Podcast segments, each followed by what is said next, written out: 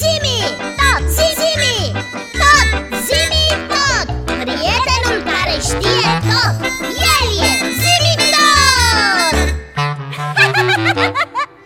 Piți, mm, dăp, mai mulți copii. M-au întrebat de ce nu facem ceva în legătură cu acumulatorii lui Zimi. Și ce le-ai spus? Ei, le-am spus că încercăm. Păi și nu asta facem? Ba da, ce? Oare? Dacă am ști mai multe despre bateriile și acumulatorii de pe Terra Așa Nu ne-ar fi puțin mai ușor să găsim o cale pentru a prelungi durata de funcționare a lui Zimi? Cunoașterea este întotdeauna folositoare Ba, cred că da Și de unde putem afla mai multe despre baterii? De unde am aflat în general mai multe despre multe? De la Zimitat însuși Atunci să-l întrebăm Zimi, Da, Iții, te ascult am vrea să știm mai multe despre baterii Despre posibilitatea de a stoca energia electrică aici pe Terra În primul rând, vreau să vă mulțumesc pentru că vă faceți griji pentru mine și pentru buna mea funcționare Păi nu, nu numai noi, ci și copii Eh? Spune-ne, care este istoria bateriilor aici pe pământ? Așa după cum probabil știți deja, Ce? una dintre cele mai noi și remarcabile descoperiri ale ultimilor 400 de ani a fost electricitatea. Deci omenirea beneficiază de atâta timp de electricitate!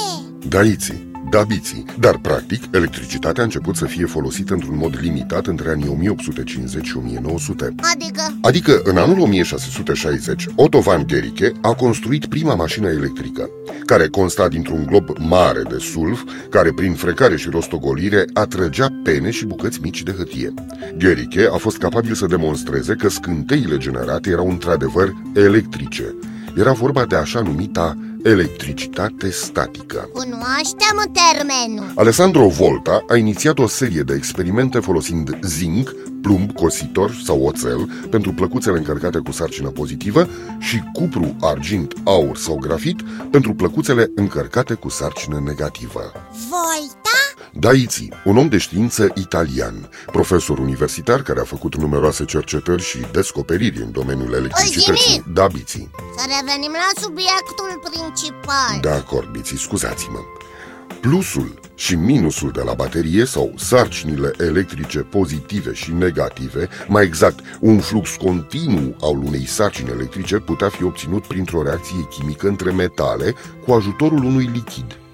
Așa a apărut prima baterie cunoscută și sub numele de celulă voltaică, după numele lui Alessandro Volta. Deci celula voltaică a fost prima baterie?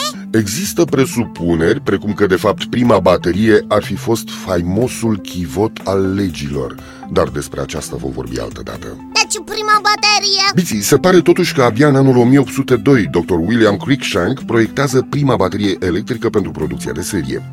Cruikshank a aranjat foi pătrate de aramă pe care le-a cositorit la capete cu foi de zinc de mărimi egale. Aceste foi au fost puse într-o cutie lungă de lemn care a fost pecetluită cu ciment. Șanțurile din cutie fixau plăcile de metal. Apoi cutia a fost umplută cu un electrolit de sare de mare și apă distilată.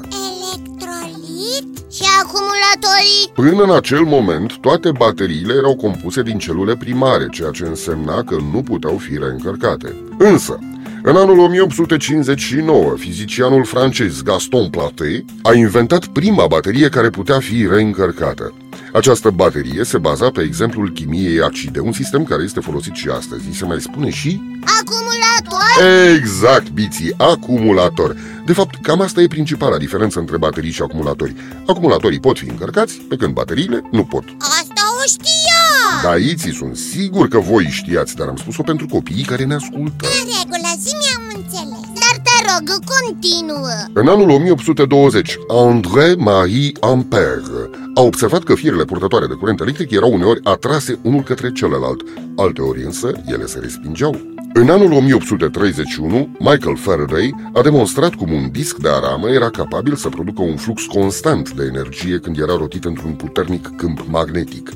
Faraday a reușit să genereze o forță electrică permanentă atât timp cât mișcarea între bobină și magnet continua. A fost astfel inventat generatorul electric. Care pe zorar este defect și funcționează numai cu 20% din capacitate. Și de aia nu funcționează zimitor la capacitate maximă. Că tot a venit vorba. Acumulatorii mei dau din nou semne de epuizare Așa că va trebui să mă retrag. N-am încotro Vă spun la revedere, Iții, la revedere, Biții Ne reauzim data viitoare tot aici, la Zimitot La revedere, copii Aștept în continuare întrebările voastre pe adresa zimitot, coada lui maimuță, itibiții.ro Încă o dată, la revedere! La revedere, zimitot! Mm, da. Ce este? Se pare că vom mai avea de așteptat până când zimitot va funcționa la capacitate normală uh-huh. Așa cred și eu El are nevoie de mult mai mult curent decât putem noi stoca în acumulatorii de pe navă Singura soluție ar fi generator Zimi!